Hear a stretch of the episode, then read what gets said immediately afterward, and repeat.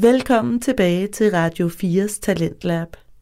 I denne time, der skal vi byde velkommen til en helt ny lille podcast baby her i vores øh, store podcast familie. Alice i Medieland. Den kommer fra Radio Genlyd på DMJX, Danmarks Journalisthøjskole. De tre værter, de er førsteårsstuderende på Danmarks Journalisthøjskole, og de undersøger branchen med nye øjne, både som de elever, de nu er på skolen, men også som generelt medieforbruger. Det her afsnit, som I skal høre i dag, det er deres allerførste, og det kan måske godt høres, både på godt og ondt. Jeg har øh, været lidt inde med sådan en øh, hækkesaks og med et par øh, nænsomme havehandsker og, og lude lidt ud i den.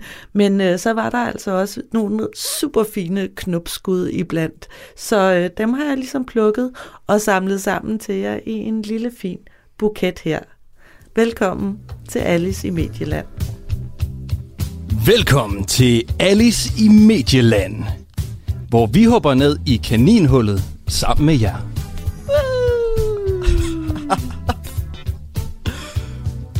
Jamen klasse. Så er vi ligesom i gang. Så er vi live. Fuldstændig. Den røde lampe, som ikke er her, den lyser lige nu, at vi er on-air øh, på Radio Genlyd til øh, alle de lyttere, der skulle være derude. Er, er der ingen rød lampe? Det er der faktisk ikke. Nej, det er det faktisk ikke. Det er jo sindssygt. Det er jo et sindssygt projekt, det her. Det er det. Det er det virkelig. Øh, vi skulle måske lige introducere os selv. Mit Ja. navn, det er, øh, det er André Kaldehave Grænslev fra første semester. Jeg hedder Markus VH, også fra første semester. Samme klasse faktisk. Samme klasse. Det var øh, et projekt, der startede på tredje seersæt, det her. Fuldstændig. Vi, øh, vi sad under, under, under varmelampen og de kulørte lamper nede på Cirkuskronen, og så efter den tredje, der ramte ideen os. Vi skal lave noget radio på Radio Genlyd. Det er jo rigtigt nok. Og hvad er ideen? Jamen, ideen er egentlig, at øh, vi sad og snakkede, vi sad sådan lidt og løst brokket os omkring øh, det, vi ligesom havde øh, fået at vide i, i undervisning. Vi var blevet skærmet lidt en retning, der sagde, vi skal ikke bruge en, en jeg-fortæller i vores artikler, eller det er i hvert fald undtagelsen, hvis at det er. Man gør det.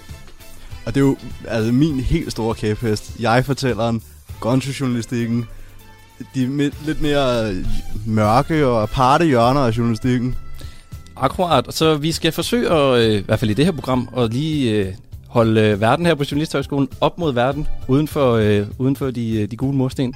Og det er jo det, vi håber, at det er et, øh, et koncept, der kan flyve, at vi kan finde noget at brokke os over, eller undre os over, er det jo ikke brokke, undre os over ved øh, Journalisthøjskolen uge efter Lige uge, præcis. og holde det op mod øh, medieverdenen. Og øh, det er jo dit medie, André. Det er mit medie. Du er jo radiomand. Ja, det synes jeg er pres citronen, Markus. Hvad, hvad hentyder du til der? Er smørstemme fra Trafikradioen.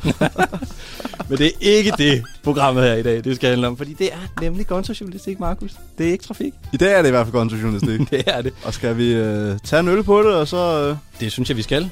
skal vi høre noget musik også? Det synes jeg også, vi skal. Jeg kunne egentlig faktisk godt tænke mig at... Øh... Kunne du ikke godt tænke dig et stykke med Gorillaz?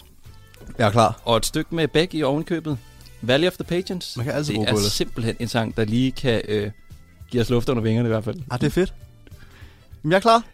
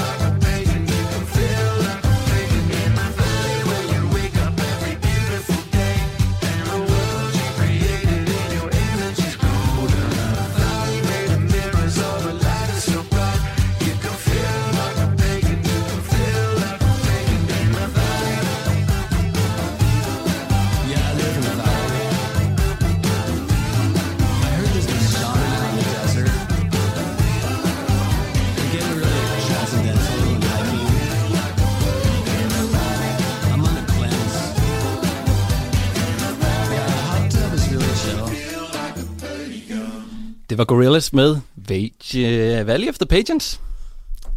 Ja, sikkert. Det kan du bilde mig ind. Det var meget godt i hvert fald. Fedt. Men øh, vi skal snakke gonzo-journalistik, Markus, og øh, hvad er egentlig dit forhold umiddelbart til, til gonzo-journalistik? Jeg ved jo, du er en, øh, du er en lille ile for det. Jeg er en godt så nørd. Det, er- der er måske aldrig noget, jeg har nørdet mere end det.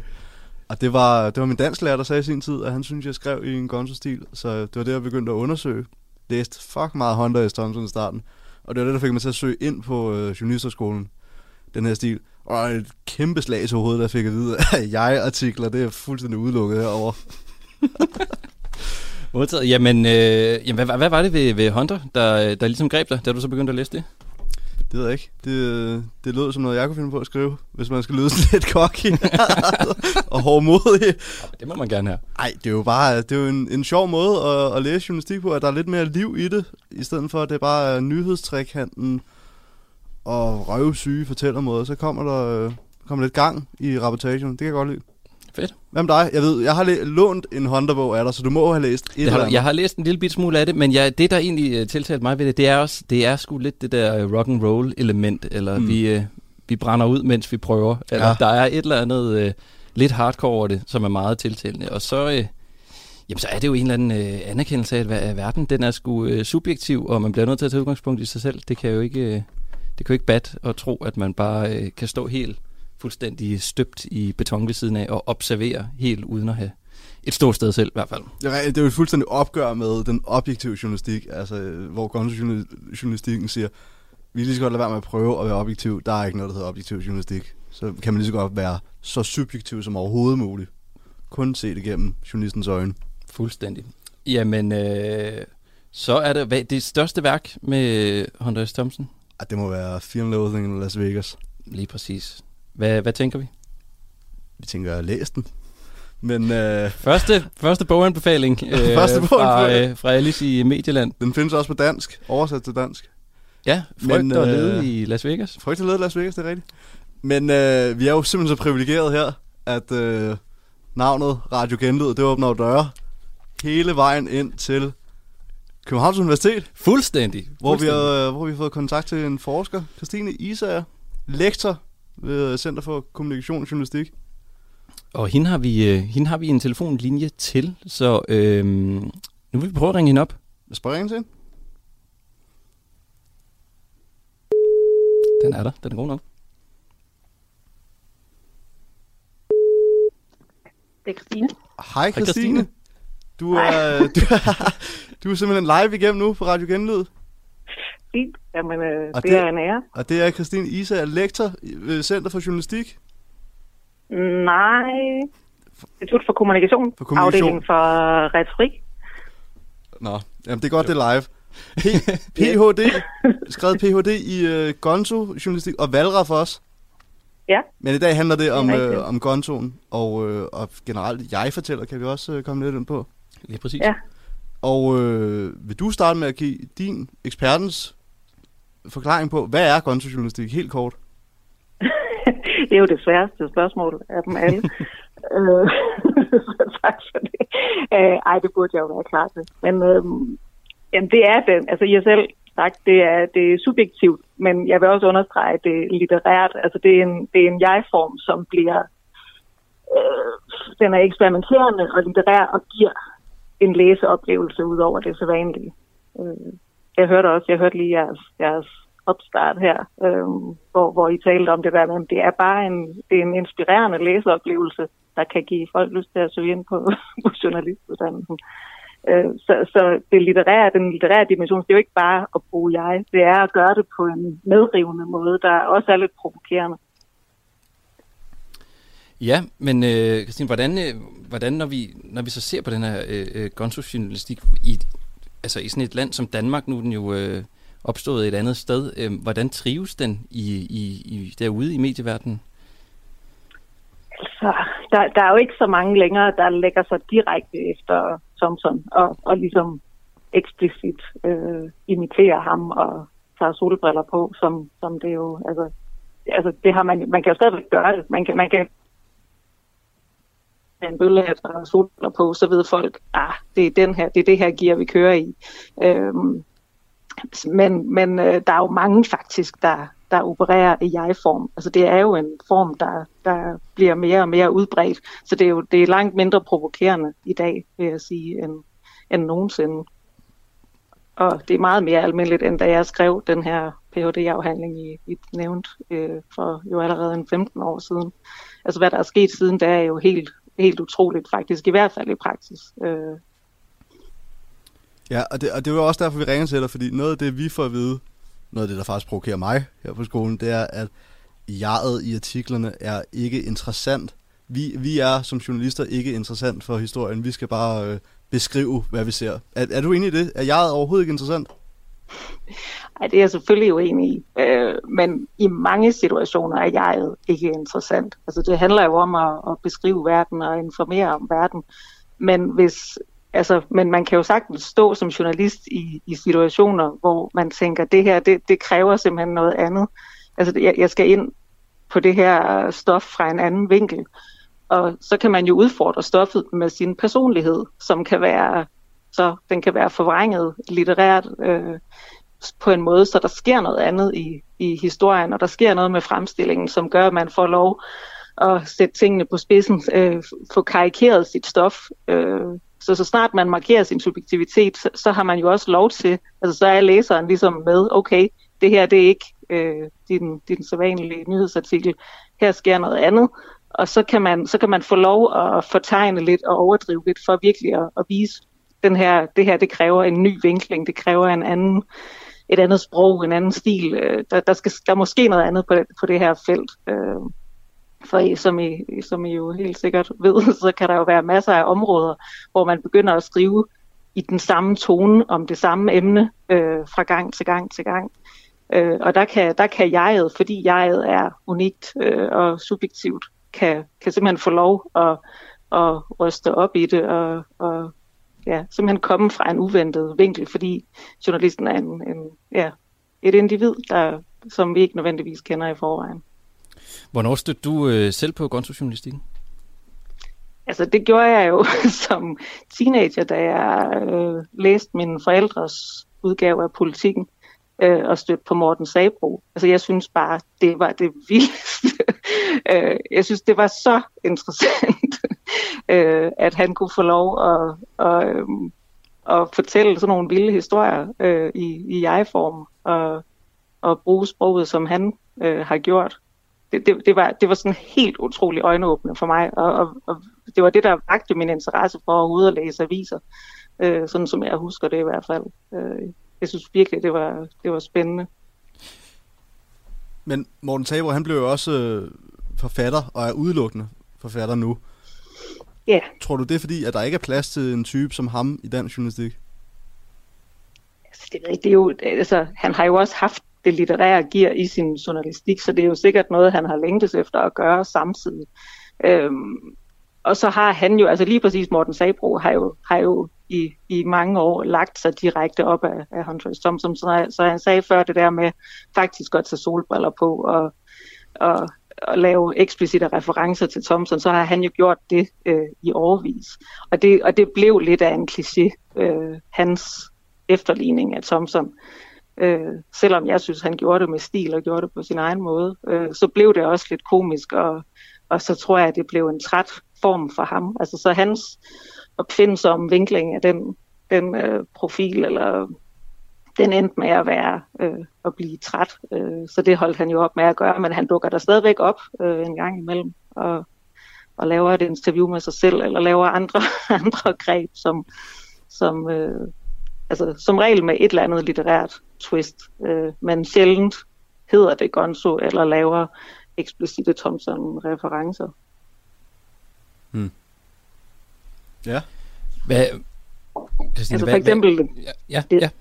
Nej, det var bare, altså, han, han skrev der nogle desperate gonzo, øh, sådan øh, på bagsiden af politikken, tror jeg, i, altså under corona her, hvor, hvor han var pludselig i isolation, og hans kone skulle til at købe ind og, i stedet for ham. Og, øh, så, så når der sker noget, noget særligt, og, og den der persona kan bruges til noget, øh, der, der illustrerer den situation, han, han og samfundet er havnet i, så, så, kan den, så kan den bruges til noget igen. Jeg, jeg vil godt tænke mig at spørge, din øh, Ph.D., meget spændende afhandling, vil jeg gerne have lov til at sige, Tak det. hedder jo Skribenter, der skaber sig. Mm-hmm. Øh, Synes du, det er en, øh, en skabet form at, at skrive artikler på? Ja, altså det er det jo. Øh, altså nu har jeg jo, nu har jeg jo decideret skrevet om dem, der, der er decideret øh, fællesengesættende og, og tegner, altså tegner sig selv i karikatur, som, som jeg så. Øhm, og, og det, de får skæld ud, ud for, det er jo at skabe sig. Altså det, det har altså, Sabro jo i den grad fået skæld ud for. Øhm, at, altså, at holde nu op, og kunne vi bare få en, en normal reportage, eller at blive fri for den der poseren. Øh, Så det er noget, der, altså, der ofte deler vandene, så nogen, altså, det kan virkelig skabe en, en fanskare af, af læsere, som jeg så, som jeg fortalte selv, var, var en del af, da jeg var, da jeg var yngre, og virkelig synes, det var øjenåbnende. Og så er der også nogen, der sådan lidt, hvad laver det her i avisen? Og det er jo en upålidelig øh, fortællevinkel, der bliver anlagt, så hvorfor, hvorfor er det overhovedet journalistik? Øh, Øh, Christine, hvad, hvad, nu snakker vi om, øh, om Morten Sabro, vi snakker om Hunter S. Thompson og sådan noget. Hvad er en, en dårlig jeg-fortæller? Så det er en, der, der lever op til, den, til alle de grunde til, at, at man ikke dyrker det i stor stil på, på, øh, på journalistuddannelserne. Altså at, at man kommer til at skygge for det, man skal skrive om. Øh, altså det, det er en vending, man hører tit, ikke? Altså at man, man må ikke skygge for sin historie.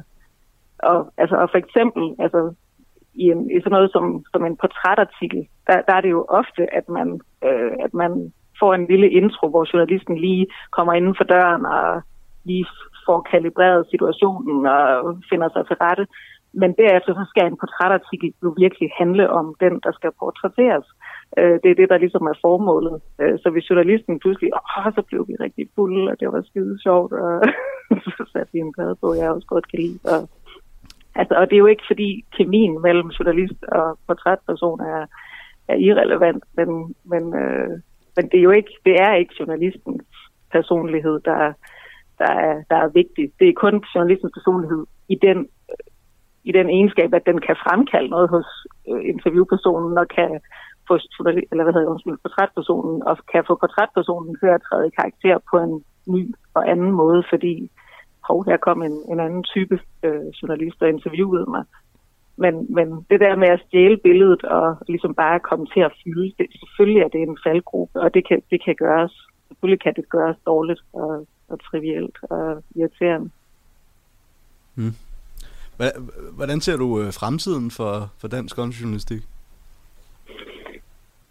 Altså, jeg tror, jeg tror at kategorien måske øh, siver lidt ud, men jeg tror også, at altså, jeg tror, at den har vundet øh, på mange fronter. Altså, især i, i nye medier, for eksempel i podcastformen, der er jo utrolig mange persondrevne øh, historier, som, som fungerer virkelig godt i podcastmediet, fordi altså, ligesom i, i den skrevne gonzo-journalistik, der har en markant stemme, så har jo netop radio og podcast altså masser af muligheder for at, at fortælle nogle, nogle personlige historier på, på forskellige fasoner.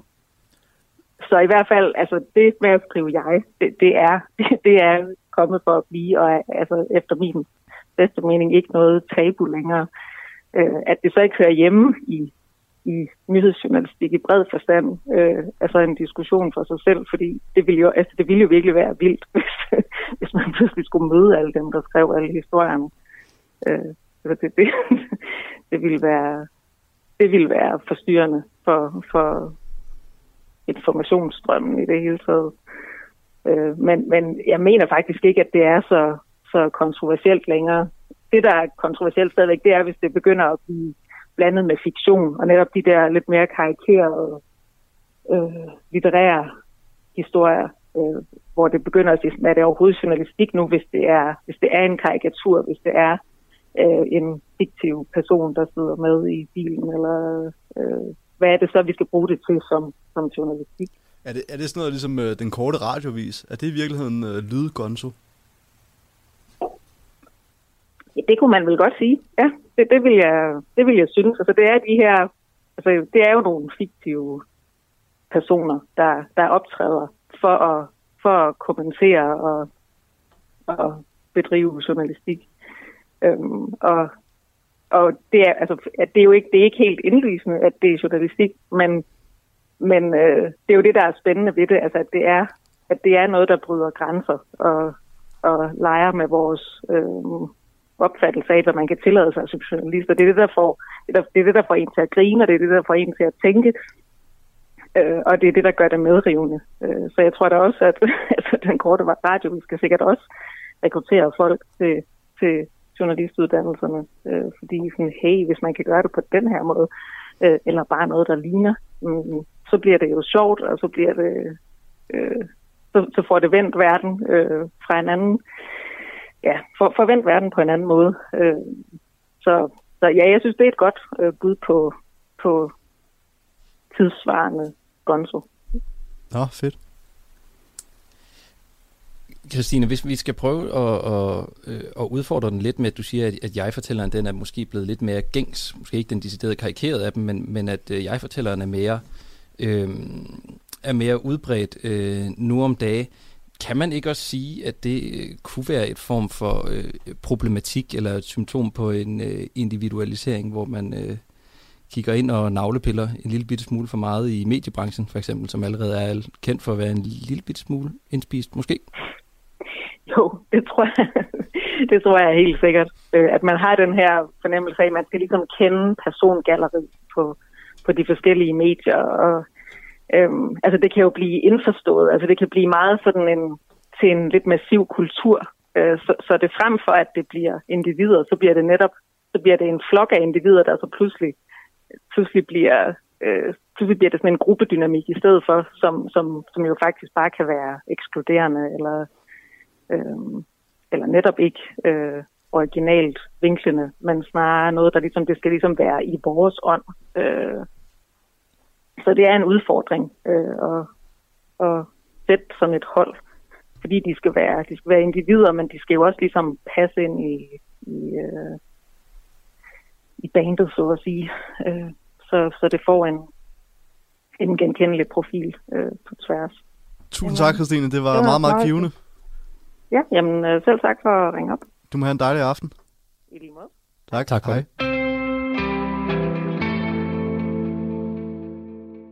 Ej, det var fedt. Det var fedt at høre fra Christine. Jeg har gerne vil tale med hende længe. Ej, det var super. Det Det var virkelig super. André, vi har, jo, vi har jo snakket om det her program længe, hvor vi gerne ville tale om jeg-fortæller, og det var faktisk dig, der smed den op. Nej, men så lad os køre noget ind over det. Det var nok for at æge mig lidt med hårene. Mm-hmm. Men hvad synes du egentlig selv? Jeg ved det ikke. Hvad, hvad synes du selv om gonzo? Eller synes- nej, ikke om gonzo, om jeg bare. Lad os holde den der. Skal vi holde den til jeg-fortælleren? Ja, lad os starte med det. Øhm, jamen, jeg synes egentlig som, øh, som udgangspunkt, at, øh, at jeget, det hører hjemme i en vis øh, del af journalistikken. Jeg synes også godt, at den kan øh, komme over.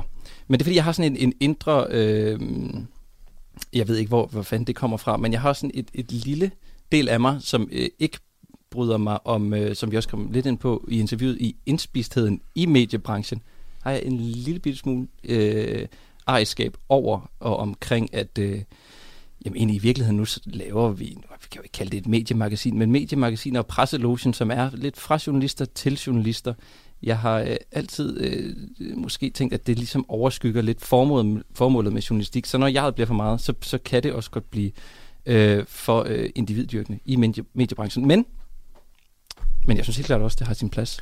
Altså, jeg, selvom jeg er en kæmpe elsker af det, det, det er virkelig, så må jeg, jeg må nok erkende, at det er jo mere sådan en underholdningsgenre end, øh, end, end journalistik. Men, Men jeg synes, det bliver en gråzone. Lige præcis. Jeg synes, den er fed, fordi at den, den ikke, øh, at den ikke ligger og, og øh, ligger på den lade side, men at den, den, øh, den, øh, den lader maskingeværet, og så fyrer den bare af. Altså, jeg synes virkelig, at det, det, det klæder øh, fortæller teknisk, at der er lidt svung på, og man godt tør at lege med også øh, fiktive elementer. Det synes jeg egentlig er okay, og jeg synes ikke, det tager noget væk nødvendigvis fra, øh, fra virkeligheden. Det er jo der, man virkelig kan forholde sig ud som journalist. Altså, når man er træt af at skrive efter nyhedstrækanten og de helt stringente linjer og, og holde sig til, til vinkelsætning og hvad giver du mig? Lige præcis. Det er jo der, man kan få lov til at give lidt gas. Ja, akkurat. Og øh, rapportere for øh, fulde gardiner. Og det, det synes jeg virkelig klæder øh, øh, branchen, at der er noget af det. Hvad, øh, hvad overraskede dig mest ved det, Christine sagde? Hvad der overraskede mig mest ved det, Christine hun sagde, jeg synes, at... Øh, Jamen, jeg fortrød lidt, at jeg ikke spurgte mere. Øh, vi fik spurgt mere ind til øh, Christines første møde med Gonzo, fordi man kunne virkelig mærke, at hun fangirlede over Morten Sabro. Der var et eller andet øh, del, som, øh, som virkelig øh, det lysnede op i stemmen, da det blev nævnt, hvor hun mødte øh, Gonzoen første gang. Det kunne jeg godt have tænkt mig, at jeg spurgte lidt mere ind til. Ja, det mindede faktisk lidt om min egen oplevelse, hvis jeg kunne høre på det. Og Mm. det, øh, jeg tror, at man kunne godt gå fangirl på det. Fuldstændig. Det er også ærgerligt. Nå, men øh, jævnfør de, øh, det presseetiske regelsæt, så skal vi jo høre fra begge sider af bordet.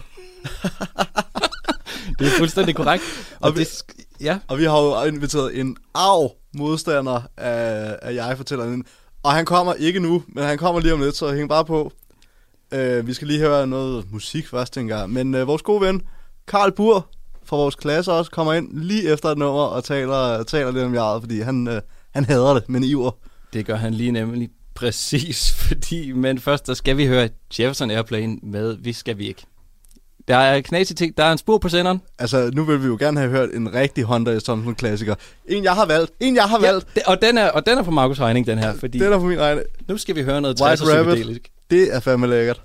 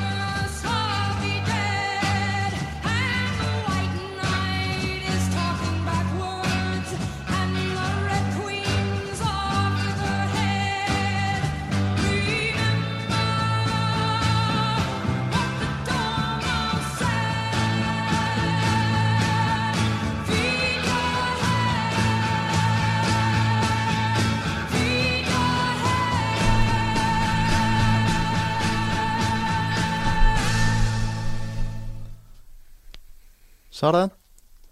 Er var- vi, øh, er vi live igen? Der er noget, der... Yes, præcis. Ja, øh, vi har fået Karl Bur i studiet, men inden vi, vi skal lige finde ud af, hvor du skal stå, fordi der, der er fire mikrofoner herinde, og kun tre af dem virker. Fuldstændig korrekt. Vi gør ligesom øh, statsministeren under corona, vi asfalterer, mens vi kører, så vi prøver lige at se, om vi kan Ej, hvor finde fedt. ud af...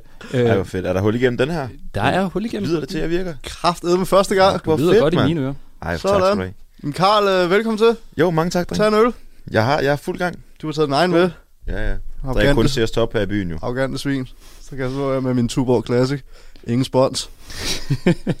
Tak til Tuborg Classic. Jamen, øh, vi har... Øh, vi har inviteret dig ind, Karl, jo øh, nu her til aften, øh, fordi det der med jeg-fortælleren i journalistik, det er jo ikke øh, nødvendigvis øh, det, du beder til om aftenen, før du går i seng. Det, Nej. øh, Det er det faktisk øh, overhovedet ikke. Det er noget, der kan gøre mig æderspændt, rasende.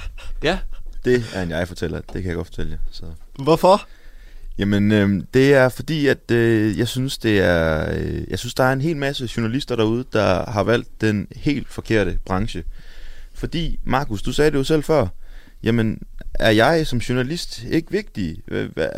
Er jeg fortælleren? Er, betyder jeg ikke noget for historien? Og nej, det gør vi ikke som journalister.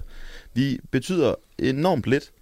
Øh, vi skal faktisk øh, sørge for at give plads til øh, alle mulige andre spændende fortællinger, fordi journalistik handler nemlig om alle andre end journalisten selv. Og jeg synes, det er skide irriterende, at journalister, de hele tiden vil bruge den her jeg-fortæller til at, at, at sælge scenesætte sig selv. Fordi hvis du gerne vil det, jamen så må du stille dig op på en scene, og så må du spille noget musik, eller du må skrive en bog, eller øh, hvad ved jeg, skrive nogle digte, øh, gør et eller andet, men lad være med at blive journalist, fordi der handler det faktisk om, at du skal fortælle noget om nogle mennesker, som har nogle helt andre historier end dine egne. Især fordi, at jeg synes, det bliver meget øh, privilegeret, og øhm, jeg er glad for, at André han nævner, at den, er- den her branche, øh, vi er på vej ind i, er indspist, og er øh, skide elitær. Men I, I er sgu ikke helt sure nok over det, drenge, kan jeg mærke, fordi at, øh, det er med noget, vi skal, vi skal kæmpe meget mere imod. Og den når jeg fortæller, den skal sparkes af helvedes til. Selvfølgelig, øh, selvfølgelig øh, er den berettiget en sjælden gang imellem. En gang imellem kan det være okay at skrive en feature, hvor der er et eller andet sansindtryk, hvor det virkelig er umuligt for dig ikke at man den her jeg fortæller ind. Men generelt, så bliver vi altså nødt til at skabe modstand mod den her øh, konstante idé om, at at, at mig, mig, mig, nu skal jeg være en del af den her historie. Det skal vi ikke, og det er bare fucking ærgerligt, men det skal vi ikke. Ja. ja, ja. Du manglede bare en mikrofon, du bare lige kunne smide på jorden, og så, og så vandre ud af studiet. Det var dog en, øh, en raid af den verden. Jeg er først Ja, lige ja. begyndt. Jeg er først lige begyndt. Lige inden vi kom ind i studiet, så sagde jeg, jeg kan simpelthen ikke snakke lige så længe som Christine, men det formår du så at gøre i én sætning alligevel. Det, Det, det, har I ikke nogen spørgsmål til? Skal jeg, Jo, jeg kan godt snakke videre. Altså, Nej, nej, det er- Du, du er selv ved at blive journalist, du kan fandme Jeg lave dine egne spørgsmål. Jo, jo, jo, jo. Øh, lad Andreas starte. Jeg står lige og køler lidt af. Altså. Ja, ja, ja. Det synes jeg er, er det er sgu en interessant betragtning, at så burde man øh, øh, pisse et andet sted hen, hvis man skulle... Øh, hvis man vil lave noget, hvor man selv sine sætter sig selv på den måde, øh, ja, i stedet for, som jeg hørte dig sige det, altså nærmest tage, øh, nu lægger jeg jo i munden på dig, så må du sige stop, men øh, man tager, tager samfundet øh, til gissel for sin egen sådan selvfremstilling. Lige nøjagtigt. Lige nøjagtigt. Det synes jeg faktisk er en rigtig... Det, de ord må du gerne ligge i munden på mig, for det er virkelig godt formuleret. Altså, jeg, jeg blev sgu lidt interesseret, her. Er det, øh, handler det om journalistik, eller handler det om selvisensættelse? Øhm, jamen, øhm, Er det den gode jyde, der, der stadig er undertrykt i janteloven? Det kan godt være, at lige pludselig så finder jeg mig selv på et studie, hvor der er en masse københavnere, og jeg synes, de skal til at sætte sig lidt ned, fordi her hvor der gælder janteloven stadigvæk. Men, øhm, men nej, jeg synes, det er, det er en generel tendens. Altså, jeg, jeg har sgu ikke, jeg har ikke nogen tal. Jeg har desværre ikke skrevet en PhD på området, og jeg er faktisk øh, heller ikke øh, enormt meget inde i, i journalistikken. Jeg har ikke læst øh, Fear and Loathing in Las Vegas, selvom alle mine mest kulturelitære venner har foreslået den. Så Mm. mm. det ved jeg ikke så meget om. Men jeg ved, at rigtig, rigtig mange artikler, der benytter man sig af, af jeg-fortælleren. Og jeg synes, det er som mediebruger skide irriterende, at I selv portrætartikler, altså artikler, der er lavet til simpelthen at fortælle om et andet menneske, et anden persons historie, der får vi det her jeg. Altså, vi, jeg forstår det ikke. Og så synes jeg faktisk også, at så kan vi godt stå her og snakke om gonzo-journalistikken, og jeg-fortælleren som en eller anden øh, eksperimenterende, legesyg, provokerende måde at bedrive journalistik på. Men det, det er sgu også en nem løsning. Altså, det, jeg synes fandme, det er for nemt. Fordi hvis du ikke kan, hvis du ikke kan skrive om andre, hvis du ikke kan skrive om ting, der, der, der er sket for andre mennesker, eller mennesker i en anden situation end dig selv, så kan du kraftede med altid til udgangspunkt i dine egne oplevelser, og alt det, du selv kender. Og så dækker vi os så bare ind, altså siger vi så bare, at okay, nu tager jeg et par flotte solbriller på, og, og bruger jeg fortælleren. Men er det ikke bare i virkeligheden den, den nemme løsning? Det synes jeg i hvert fald. Mm. Det skulle... Øh, det er sgu ret interessant. Det er jo nærmest et, øh, et sympatispørgsmål, det kommer op på lige nu. om, vi kan, om vi overhovedet kan, kan, kan sætte os i hinandens sted. Altså, det, øh, det er sgu meget interessant. Hvad... Øh, man kan sige, det her, den her jeg-fortæller har på et eller andet tidspunkt i, i 60'erne, øh, 70'erne, ish, hvor det opstod, været et eller andet forsøg på at skubbe lidt til, hvad journalistik kan. Er der behov for, at man skubber til, hvad journalistik kan, eller er det den her fuldstændig neutrale ting? Øh, der er helt sikkert behov for, for fornyelse, og selvfølgelig, som enhver anden branche, bliver vi som journalister også nødt til at, at forandre os og blive bedre til, til det, vi laver. Men jeg tror i virkeligheden ikke, at det er det, det udspringer. Jeg tror ikke, det udspringer et ønske om at skubbe til journalistikken. Det, det udspringer noget helt andet. Altså, Markus, du siger det selv. Altså, øhm, lige før, der var det sådan, der sagde du, at konstfjournalistikken og den her jeg fortæller, det er også en måde for mig at, at komme ud med nogle ting, når jeg er virkelig træt af at sidde og skrive nyhedstrækanter, nyhedstrækanter og, og vinkelsætninger. Det synes jeg er skide fucking privilegeret at sige. Altså fordi, hør, det er en del af dit arbejde. Det er at følge en nyhedstrækant. Det er at skrive en vinkelsætning. Og det er sgu ikke så hårdt. Altså det... Så må du, så må du få... Altså, så må du komme ud med de følelser på, på en anden måde. Så må du skrige ind i en mikrofon, eller... øh, Det ved jeg ikke. Så kan få mig en, Spil den af. en ugenlig klumme et sted. ja, præcis. Altså, øh, find ud af det, men jeg gider i hvert fald ikke, jeg gider i hvert fald ikke høre om en masse fortællinger om, om dig og dine personlige oplevelser. Ikke for noget. Du er en skide interessant person, men, Ja, tak, tak. men ellers tak. Hvad med, øh, hvad med selve underholdningsværdien i det? Altså, den, kan du, du kan slet ikke anerkende det. Jo, jo, selvfølgelig. Der, der findes der sikkert nok nogle, nogle gode og underholdende artikler, der tager udgangspunkt i en journalists oplevelse eller en skribents øh, liv, gør brug af jeg fortæller. Øh, jeg når bare aldrig at finde ud af det, fordi at, øh, når først jeg finder ud af, at han øh, bruger jeg fortæller og skriver om sig selv, så tænder jeg fuldstændig af, jeg gider ikke læse om det. Men er det ikke også den lidt af dig? Er, altså, lige så snart der står tre små fucking bogstaver, J, E, G, så lukker du bare artiklen. Det gør jeg og smider lortet ud. Jeg skal ikke læse det pis. Nej, men altså, ja. Det, det kan jo være, du skal prøve at give det en chance, jo. Jamen, det, det, kan, det, det, det kan da godt være. Altså, øhm, måske, man skulle, måske skulle jeg prøve at, at læse øh, det der øh, Hunter S. Thompson, men det ændrer ikke på, at jeg synes, det er, Øh, jeg synes, det er problematisk, og jeg synes, det er en, en tendens, vi, vi bliver nødt til at, at vise modstand til, og jeg- det er i virkeligheden også derfor, at, at den der underholdningsværdi, det er selvfølgelig en del af journalistikken, men det er så ikke en bærende del på den måde, som, som vi snakker om lige nu. Altså, det er en, det er, en, det er en lille bitte del, men hvis du gerne vil ud og underholde en masse mennesker, så blive komiker. Men altså, i virkeligheden så er der en, et langt større ansvar. Journalister bærer et langt større ansvar, end, end, end bare det at kunne, kunne underholde. Det er fint, vi også kan det, men vi skal ikke kun lave satire og sidde og grine over haha, pik og patter og jeg og alt det ene og det andet. Men det er jo langt fra, øh, det er jo langt fra alle, der, der dyrker den stil. Det er jo et, et fortal af journalister, der leger med det. At, øh, det synes du slet ikke, der er plads til. Altså, at, der, at det ikke er alle, der går den samme ensformige, øh, regelrette vej. Øh, men er der nogen, der lige stikker lidt af og sådan noget? Du er selv, øh, det ved jeg, at der er sådan lidt, øh, lidt anarkist over dig. Øh, det må du selv lige øh, det eller afkræfte. Jeg, jeg synes, der er sådan lidt anarkist over det. Kan du ikke godt Altså, altså, min- anerkende den anarkistiske værdi i? Der er nogen, der siger, prøv nu, nu tager vi fandme et opgør med hele medieverdenen og deres måde at gøre tingene på, og så gør jeg fandme tingene på min egen måde. Jo, jo, det, det kan jeg godt. Øh, og jeg, det er ikke, fordi jeg vil inddrage min, øh, min, øh, min politiske holdning ind i, i den her de, debat nødvendigvis. Øh, det, kan vi lave, det kan vi lave et program om næste, øh, næste gang. Men øh, jo, selvfølgelig, jeg kan godt forstå, at der sidder nogle journalister derude, der, øh, der gerne vil prøve noget andet, og, og, og tænker, øh, nej, fuck den her nyhedstrikant, og fuck, at lærerne siger, at jeg ikke må sidde og, og bruge jeg-fortæller. Men, men igen, så springer det ud fra øh, en virkelig øh, privilegeret og sådan lidt, øh, ja, øh, elitær eller indspist holdning om, at øh, mig, mig, mig, jeg er journalist. Jeg er en del af den her fucking kulturelite, og jeg ved bedst, og det jeg siger, det er spændende, og derfor så skriver jeg det i, i en avis, og så øh, vil folk helt vildt gerne høre om alle de mega spændende ting, som jeg ved, og som jeg kan fortælle, og jeg giver ikke en fuck for det. Jeg synes, det er så pisseirriterende. Hvordan øh, har du det med, at, øh, at på et tidspunkt, så, øh, så bliver du på sluset ud i den her medieverden, hvor øh, individerne de sidder og gokker den af på hinanden i diverse redaktionslokaler?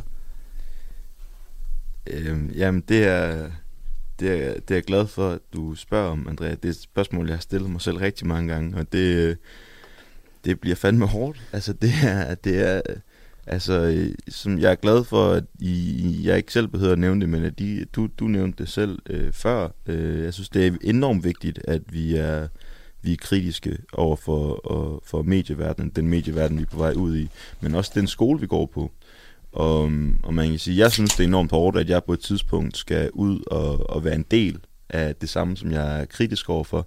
Men, men samtidig så, så er der også en tryghed i, og jeg ved, at, at jeg kan lægge mig til at sove om natten, velvidende, at det er på et tidspunkt, som du siger, bliver sluppet ud på den anden side, så kan jeg det mindste lægge mig trygt til at sove om natten, velvidende, at jeg, at jeg, jeg gør det ikke uden kamp. Altså, jeg vil fandme gerne, jeg har lyst til at ruske i alle de øh, skide musikanmeldere, der sidder inde på P3, og, og alle de andre i presselogen, og hvad fanden ved jeg, der, de gør sgu ikke deres job ordentligt.